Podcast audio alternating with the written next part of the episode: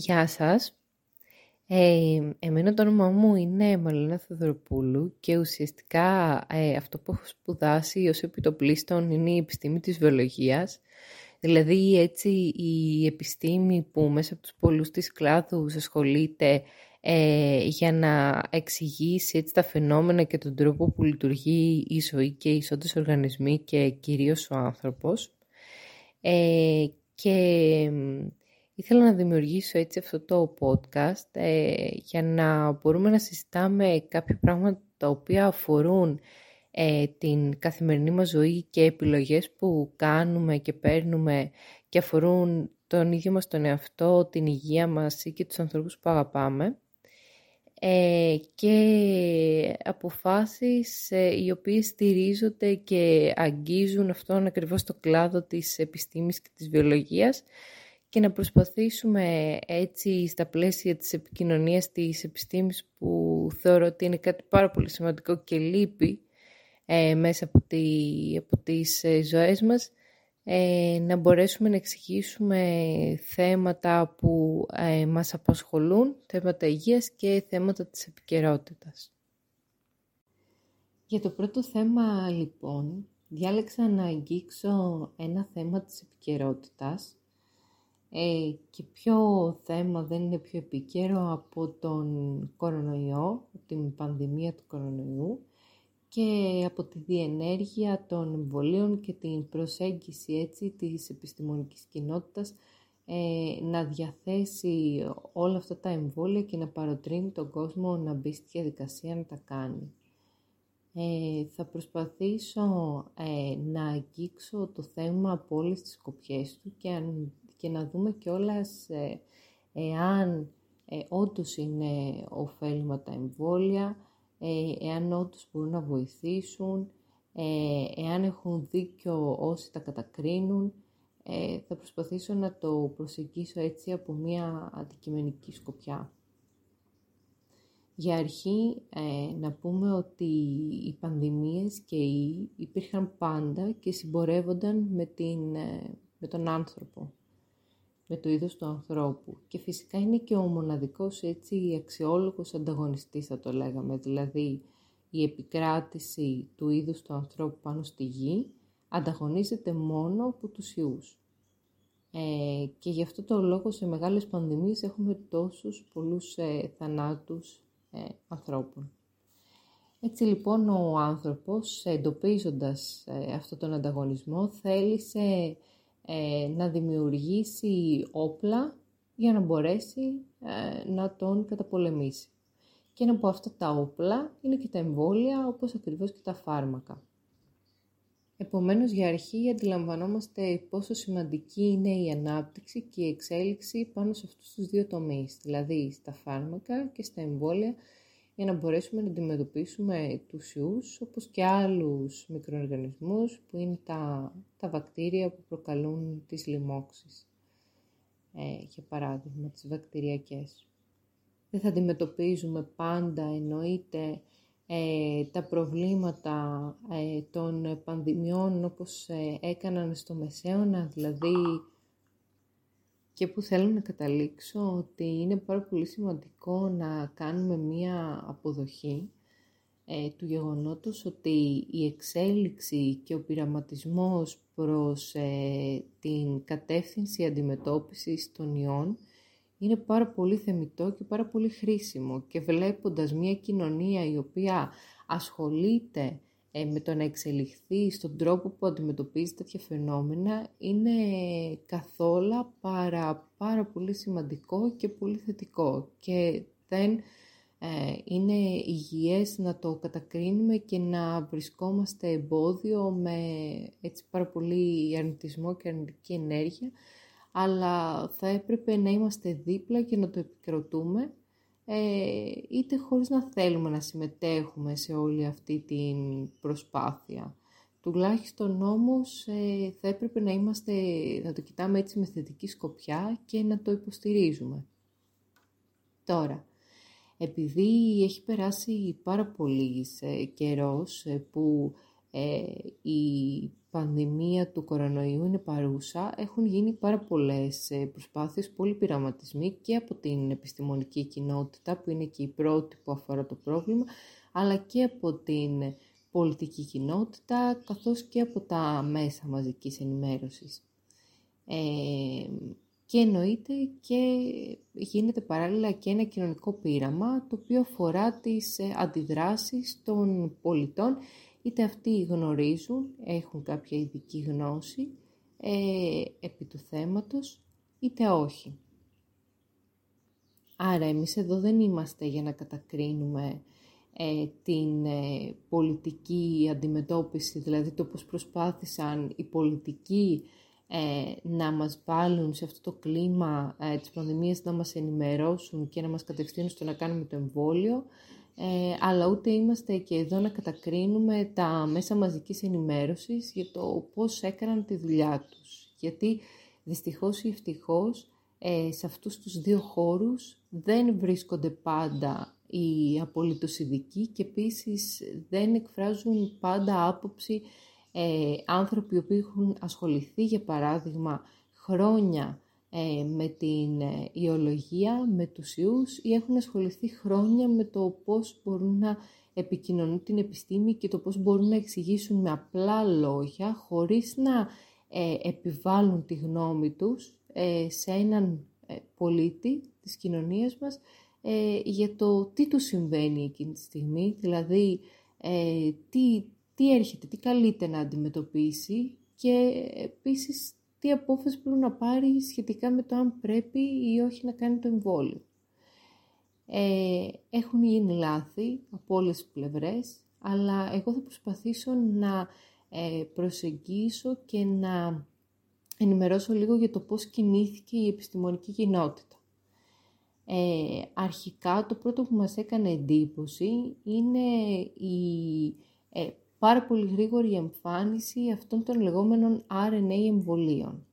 Και είπαμε ότι, μα γιατί αφού τα είχαμε τόσα χρόνια, δεν τα είχαμε ακούσει και δεν τα είχαμε χρησιμοποιήσει ποτέ; Φυσικά είναι πάρα πολύ εύλογη η απορία. Αλλά όπως ε, και με όλα τα φάρμακα και με τα φαρμακευτικά σκευάσματα των εμβολίων, χρειάζεται μεγάλο χρονικό διάστημα είναι η αλήθεια για να γίνουν τυπικές διαδικασίες. Δηλαδή, μπορεί ένα εμβόλιο, ένα φάρμακο να έχει ε, βρεθεί εδώ και δεκαετίες, να έχει δοκιμαστεί σε ένα πρώτο επίπεδο ε, και να έχουμε δει ότι δεν είναι τοξικό και να έχει πάρει κάποια πρώτα approvals, ε, αλλά αυτό να μην έχει έτσι εμφανιστεί ευρέως. Έτσι ακριβώς έγινε και με αυτά τα εμβόλια, δηλαδή ε, η πατέντα τους ε, είχε δημιουργηθεί χρόνια τώρα ε, και απλώς την κρίσιμη στιγμή, τώρα δηλαδή που υπήρχε ανάγκη, μπόρεσαν κάποιες διαδικασίες να κινηθούν πιο γρήγορα. Γιατί; Ένα εμβόλιο γιατί καθυστερεί, γιατί πρέπει να γίνουν κλινικές μελέτες και δοκιμές και να συμμετέχει ένας μεγάλος αριθμός ανθρώπων, που όταν δεν υπάρχει ανάγκη, δηλαδή όταν δεν υπάρχει κάποιος κορονοϊός να απειλεί τη ζωή μας ή οποιοδήποτε άλλο ιός, δεν θα πάει εύκολα ε, κάποιος ε, να κάνει αυτό το εμβόλιο ή να συμμετέχει σε ένα τέτοιο πείραμα. Επομένως, τώρα που υπήρξε ανάγκη, ήταν έτοιμη η επιστημονική κοινότητα πρώτων πυλών να φέρει ένα τέτοιο σκεύασμα το οποίο θα μπορέσει ε, να βοηθήσει και να προλαμβάνει την κατάσταση. Γιατί πρακτικά μιλάμε για ένα μέτρο πρόληψης και όχι αντιμετώπισης. Η αντιμετώπιση θα έρθει μετά από πάρα πολύ καιρό. Δηλαδή, όταν η πρόληψη φτάσει σε ένα τόσο καλό σημείο, έτσι ώστε να μην υπάρχει έτσι μεγάλη μετοδοτικότητα του ιού, ε, μόνο τότε θα μπορούμε να μιλήσουμε για αντιμετώπιση, αλλά όχι για αντιμετώπιση την οποία ε, κάνει ο οργανισμός αλλά για τη μετώπιση του ιού με έναν έμεσο τρόπο, δηλαδή να μην τον μεταδίδουμε τόσο εύκολα, επομένως να μειώνεται ε, ο αριθμός των κρουσμάτων. Η αντιμετώπιση σε επίπεδο οργανισμού θα μπορούσε να γίνει άμεσα με την ανάπτυξη φαρμάκων. Επομένως, τάσομαι και εγώ η αλήθεια είναι υπέρ αυτών που λένε ότι θα ήταν πιο θεμητό και ίσως να βοηθούσε περισσότερο την κατάσταση εάν η, η επιστημονική ε, έτσι, κοινότητα είχε στρέψει το βλέμμα της προς τον, ε, στην ανάπτυξη φαρμάκων. Φάρμακα είτε που υπήρχαν ήδη ε, για ε, πνευμονικά, πνευμονικές λοιμώξεις έτσι, και πνευμονικά ειδήματα κτλ. Ε, ή για ιούς που δημιουργούσαν παρόμοια προβλήματα.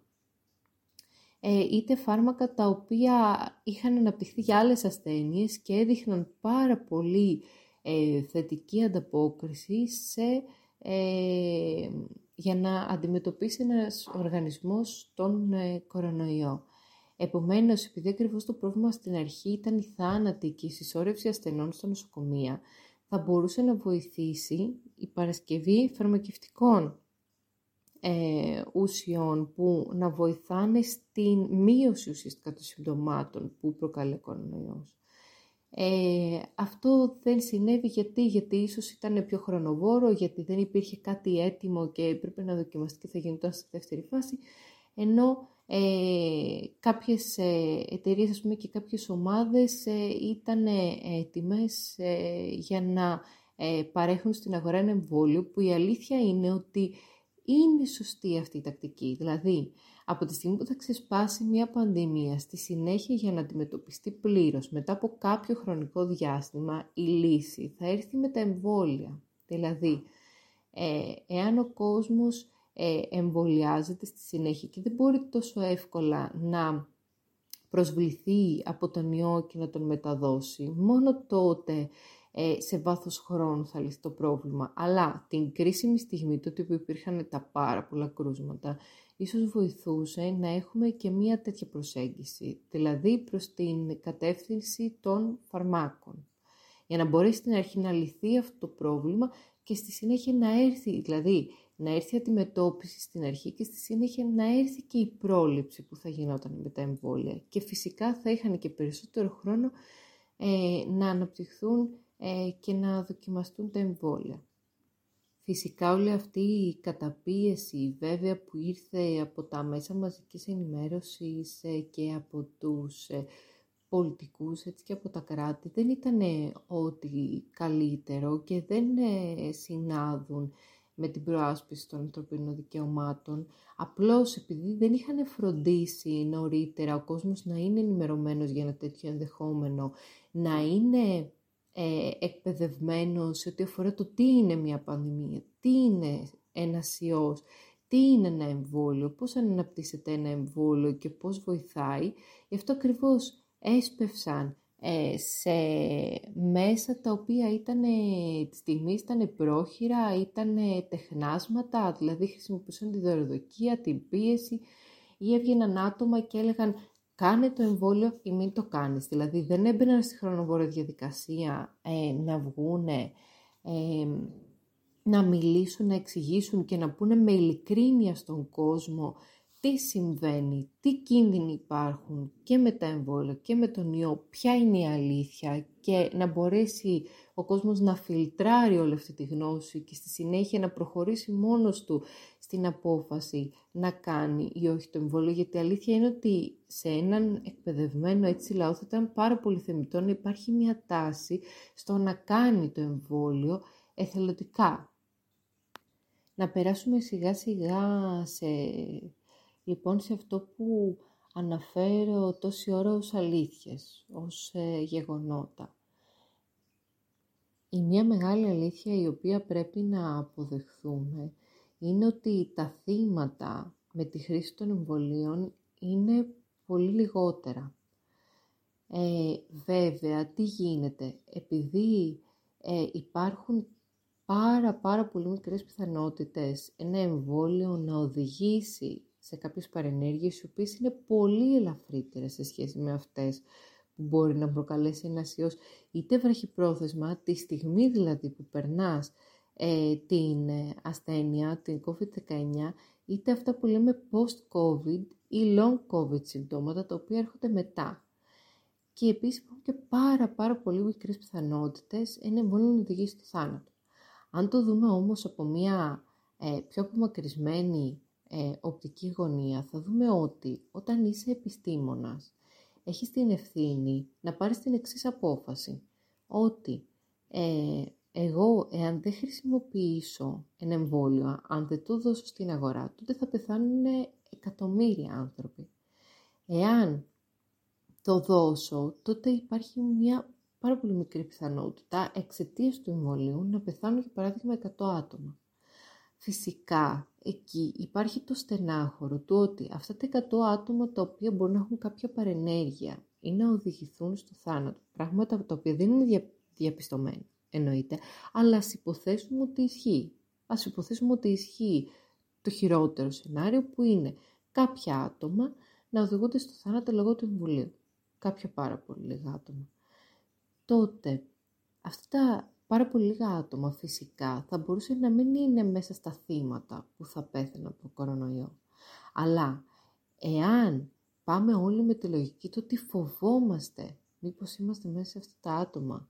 Δηλαδή γιατί δεν φοβάσαι μήπως είσαι στα άτομα τα οποία θα σου προκαλέσει κάποιο πολύ σοβαρό πρόβλημα κορονοϊός που θα πορευτείς για χρόνια μαζί του ή ε, να σε οδηγήσει στο θάνατο αλλά να έχεις το φόβο του εμβολίου. Φυσικά πάντα θα υπάρχει φόβος και είναι ανθρώπινος. Αλλά δεν μπορούμε εμείς να είμαστε αυτοί ξεροκέφαλοι που θα βάλουμε τα πόδια κάτω και θα πούμε ότι δεν θα κάνουμε το εμβόλιο και να σου πω και κάτι, δεν με ενδιαφέρει καθόλου αν θα πεθάνουν ε, όσοι, δεν ξέρω, χιλιάδες, εκατομμύρια επειδή συμμετέχω στο να αυξηθεί η μεταδοτικότητα ενός ιού και να συνεχίζει να υπάρχει κατά τα χρόνια. Γιατί Μπορεί να μην είσαι αυτός ο οποίος θα πάθεις κάτι τον κορονοϊό τώρα που κόλλησες, αλλά εάν συνεχίσεις να διατηρείς αυτή την κατάσταση της ύπαρξης αυτού του ιού, μπορεί σε δύο, τρία χρόνια που θα ξαναπροσβληθείς να δημιουργηθεί τότε κάποιο πρόβλημα.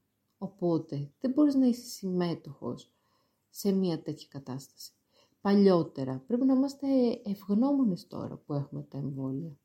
Παλιότερα οι άνθρωποι θα παρακαλούσαν, γιατί δεν είναι τώρα ο κορονοϊός, α, έχουμε τη δυνατότητα να εκφράζουμε άποψη. Αν ήταν κάτι σοβαρότερο, ή αν χτύπα ξύλο, ε, μεταλλαχθεί ο κορονοϊός, ώστε να είναι έτσι ε, σε μεγάλο ποσοστά θνησιγόνος, τότε θα φοβηθούμε. Τότε θα πάμε να το κάνουμε, γιατί τότε, αν έχεις πιθανότητα 50-50 να πεθάνεις από έναν ιό, τότε θα πας να το κάνεις το εμβόλιο. Δεν θα το συζητάς, γιατί θα σου μειώνει την πιθανότητα να θανατωθείς από τον ιό σε πάρα πολύ μεγάλο βαθμό.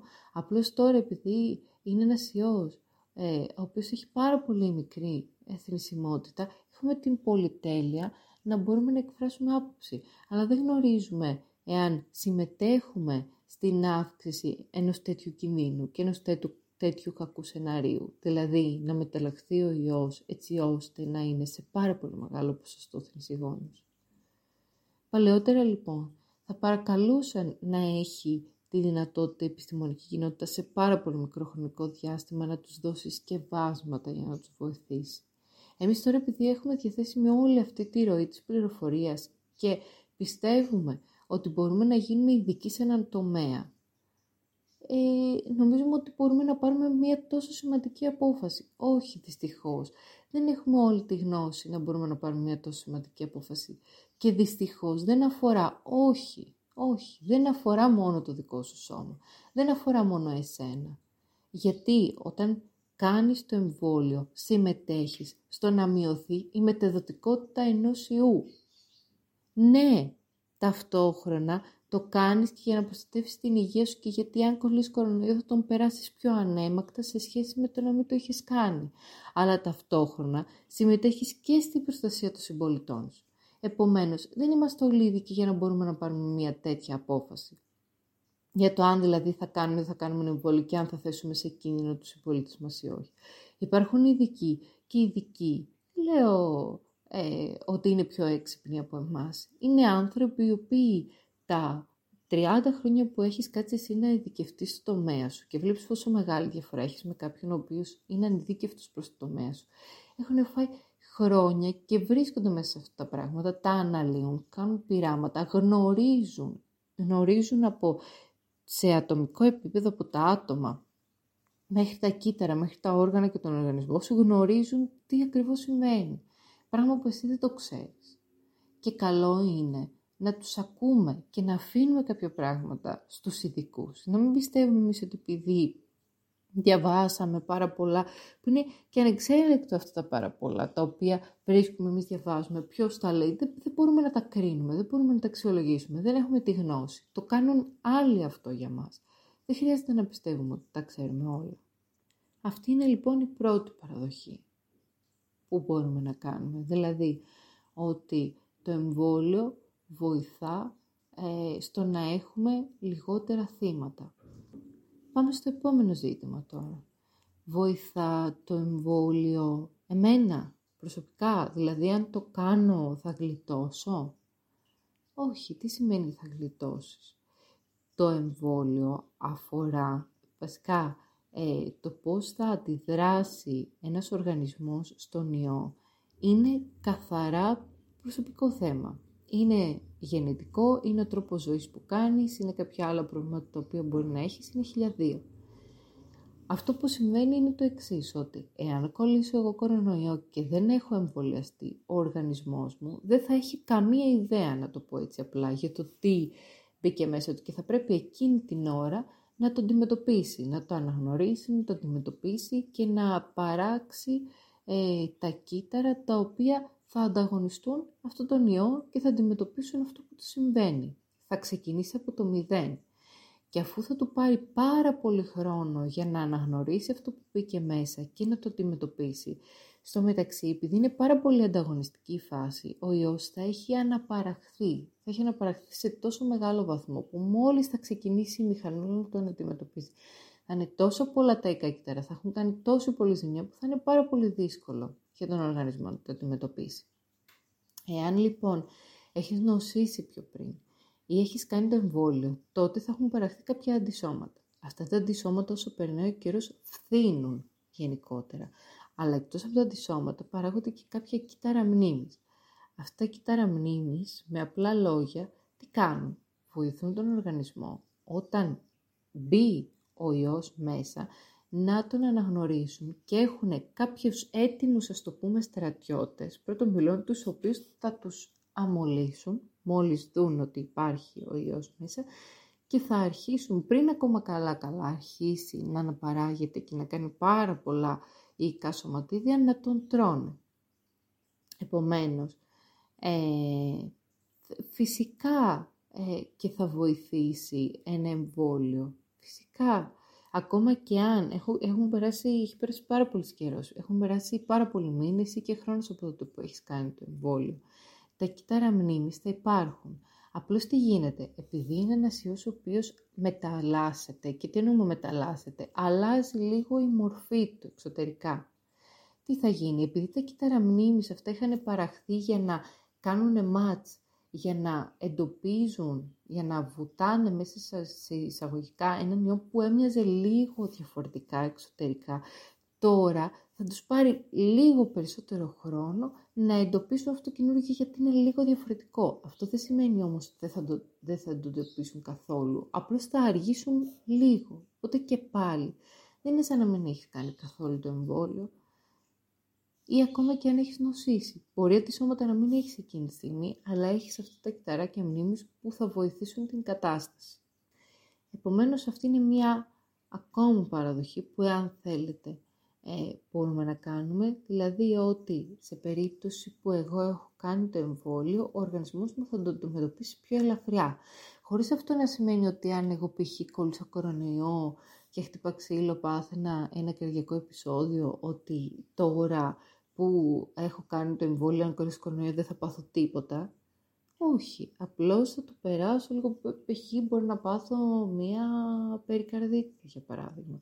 Ή αν κάποιος που θα πάθει π.χ. πνευμονική εμβολή, πνευμονικό είδημα χωρίς να έχει κάνει το εμβόλιο. Αυτό δεν σημαίνει ότι α, μετά που θα έχει κάνει το εμβόλιο δεν θα πάθει μια πνευμονία, αφού έχει μια ευαισθησία στο συγκεκριμένο θέμα. Απλώς πάντα, αναλόγως με το πόσο σοβαρά θα το αντιμετώπιζε ο οργανισμός εάν δεν είχε κάνει το εμβόλιο, αν δεν είχε ξανανοσήσει ή το οτιδήποτε άλλο, συγκριτικά με αυτό ε, υπάρχει μια καλυτέρευση, μια βελτίωση της κατάστασης. Γιατί ακόμα που λέμε, α και τι, ε, έχει κάνει το εμβόλιο, αλλά εν τέλει Και εγώ είχα κάνει τα εμβόλια όλα και όταν κόλλησαν τον, ε, τον κορονοϊό έπαθε περικαρδίτητα. Τι πρέπει να πω, ότι έκανα τζάμπα τα εμβόλια. Όχι, γνωρίζω πάρα πολύ καλά ότι αν δεν είχα κάνει το εμβόλιο θα το πέρναγα σε πάρα πολύ σοβαρότερο βαθμό. Για το λόγο που σας εξήγησα, γιατί το εμβόλιο είναι ένα σκεύασμα το οποίο βοηθά τον οργανισμό να αποκτήσει μνήμη και να αντιμετωπίσει πιο εύκολα αυτόν τον ιό. Δεν επιδρά κάπου αλλού. Το RNA το οποίο μπαίνει μέσα διαλύεται. Δηλαδή μέσα σε, δεν μπορούμε να το φανταστούμε, σε λιγότερο από δευτερόλεπτο. Τάκ, το βλέπει ο οργανισμός, παράγει αυτές τις πρωτεϊνούλες που μοιάζουν με, τον, με το εξωτερικό έτσι, του ιού για να μπορέσει να το αντιμετωπίσει ο οργανισμός και να μπορέσει να του θυμίζει ας πούμε ε, το, το εξωτερικό του ιού και να τον βρει και στη συνέχεια πάβουν να υπάρχουν. Τελείωσε, αυτό ήταν. Καταλαβαίνω ότι υπάρχει φόβος γιατί είναι ένα θέμα υγείας. Ε, είναι ένα θέμα το οποίο ε, αφορά άμεσα το αν θα επιζήσουμε ή όχι. Αφορά άμεσα ε, αγαπημένα μας άτομα όπως είναι τα παιδιά μας και θέλουμε ε, να πιστεύουμε ότι κάνουμε το καλύτερο που μπορούμε και παίρνουμε την πιο σωστή απόφαση αλλά κάποιες φορές μπορούμε να αφήνουμε και κάποιος άλλος πιο ειδικός να ε, παίρνει την απόφαση για μας, γιατί εκείνος έχει αφιερώσει πάρα πολύ χρόνο για να γνωρίσει πάρα πολύ καλά τα θέματα και πιστέψτε με, ακόμα και αν υπάρχει οικονομικό όφελος. Κανένας, δηλαδή είναι τόσο μεγάλη η επιστημονική κοινότητα με τον κόσμο, συμμετέχουν σε αυτή την κατεύθυνση πάρα πολλά παιδιά, ε, πάρα πολλοί άνθρωποι οι οποίοι είναι από την ακαδημαϊκή κοινότητα, ε, είναι από οργανισμούς οι οποίοι είναι με κοινοφελείς, που δεν υπήρχε περίπτωση να είναι τόσο μεγάλο φιάσκο. Κανένας δεν θέλει να σκοτώσει το, ε, τα παιδιά του, τους γονείς του, τους κοντινούς του, όλους τους ανθρώπους, όλου ε, του κόσμου για το οικονομικό όφελος. Απλώς κάποιες καταστάσεις τις εκμεταλλεύονται και εταιρείες για να κερδίσουν. Εννοείται λίγο παραπάνω. Αυτό δεν σημαίνει όμως ότι δημιουργούνται πράγματα και είναι φούσκα όλο. Απλώς προσπαθούν εκείνη τη δεδομένη χρονική στιγμή και αυτοί ε, συμμετέχοντας και βοηθώντας την κατάσταση να κερδίσουν όσα παραπάνω χρήματα μπορούν. Αυτό είναι στη, στη φύση μας. Όλοι το κάνουμε. Δηλαδή ε, και ένας μηχανικός. Εντάξει, δεν σημαίνει ότι ε, θα πας στο αυτοκίνητο και θα σκόψεις τα φρένα για να πεθάνεις. Απλώς μπορεί να σε χρεώσει κάτι παραπάνω, μπορεί να σου φτιάξει κάτι έξτρα, γιατί θα προσπαθήσει εκμεταλλευόμενος το πρόβλημά σου εκείνη τη στιγμή να έχει λίγο παραπάνω κέρδος. Αλλά όχι ε, να δημιουργήσει κάτι που πουθενά, ούτε να υπονομεύσει τη δική σου υγεία. Υπάρχουν και άλλες έτσι παραδοχές τις οποίες μπορούμε να δούμε. Υπάρχουν πάρα πολλά πράγματα τα οποία ε, μπορούμε και έχουμε να συζητήσουμε πάνω σε αυτό το θέμα, αλλά θα κλείσω ε, σε αυτό το σημείο ε, το σημερινό podcast ε, γιατί ήδη έχουμε αγγίξει πάρα πολλά θέματα και θα ήθελα η αλήθεια είναι να δω τι ερωτήματα υπάρχουν, τι απόψεις, τι ανταπόκριση υπάρχουν, τι ανταπόκριση υπάρχει, εάν ε, καταλαβαίνετε όλο όσο λέω, εάν ε, συμφωνείτε, αν διαφωνείτε και τι άλλο θα θέλατε να μάθετε για αυτή την κατάσταση, τι σας αγχώνει, τι σας φοβίζει ε, και τι άποψη έχετε για την ε, αντιμετώπιση έτσι από την επιστημονική ε, κοινότητα. Γεια σας από μένα για σήμερα. Ε, θα τα πούμε στο επόμενο podcast, θα παραμείνουμε ε, σε αυτό το θέμα και θα προσπαθήσουμε να αγγίξουμε έτσι και άλλες πλευρές που θα έχουν να κάνουν με τον ε, ιό, με τους μηχανισμούς που προσβάλλει τον οργανισμό, με ποιο τρόπο ο οργανισμός θα αντιμετωπίσει και πώς μπορούν οι επιστήμονες να βοηθήσουν τον οργανισμό στην αντιμετώπιση τέτοιων ή παρόμοιων ιών.